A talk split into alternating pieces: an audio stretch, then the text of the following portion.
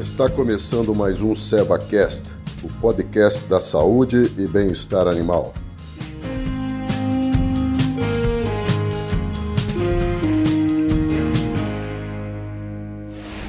Olá pessoal, meu nome é Alan Gletso, sou médico veterinário formado pela Universidade Federal da Paraíba, tenho especialização em clínica e cirurgia de equinos, com mestrado na parte de reprodução também.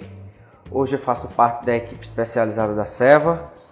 E no episódio passado a gente comentou um pouco sobre a pitiose os locais de contaminação, falamos dos animais que têm maior chance de acometerem dessa doença, que ela é uma doença que não escolhe raça, sexo, idade nem espécie, mas temos que ficar atento àquelas regiões né, que tem bastante umidade e temperaturas elevadas. Nesse episódio, a gente vai discutir um pouco de como os animais são infectados com essa patologia. Como foi citado, a pitiose, o pitium, o zoósporo, ele fica localizado nas plantas aquáticas. E quando os animais entram dentro da água, que eles possuem alguma lesão na pele, esse patógeno ele precisa dessa oportunidade para penetrar na pele. Após essa penetração, ocorre uma necrose na pele e o sistema imunológico do cavalo causa uma intensa reação inflamatória. Ele começa a liberar aquelas células que são defensoras do seu organismo para combater esse invasor. Só que essa intensa resposta inflamatória promove outra característica dessa doença. Após a resposta inflamatória, vai ocorrer a formação dos cancers, que são caracterizados pela formação de uma massa necrótica com aspecto branco amarelado que é extremamente característico da pitiose.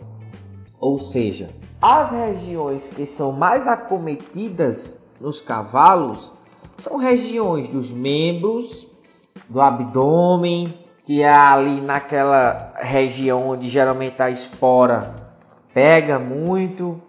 Então, esses animais que possuem feridas próximo ao abdômen, aos membros, na narina, às vezes o cavalo tem alguma lesão pelo arreio.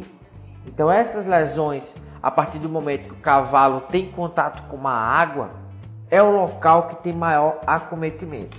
E quais são os sinais clínicos que esses animais vão apresentar?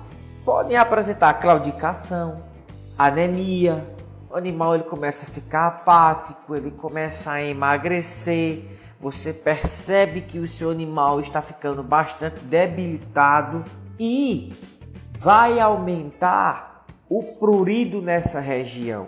Essa resposta inflamatória, essa característica desse pítio faz com que essa ferida ela coce muito.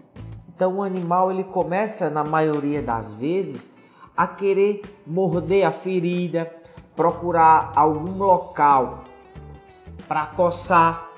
Então, uma das características da pitiose é o prurido intenso, é a coceira intensa que essa patologia promove.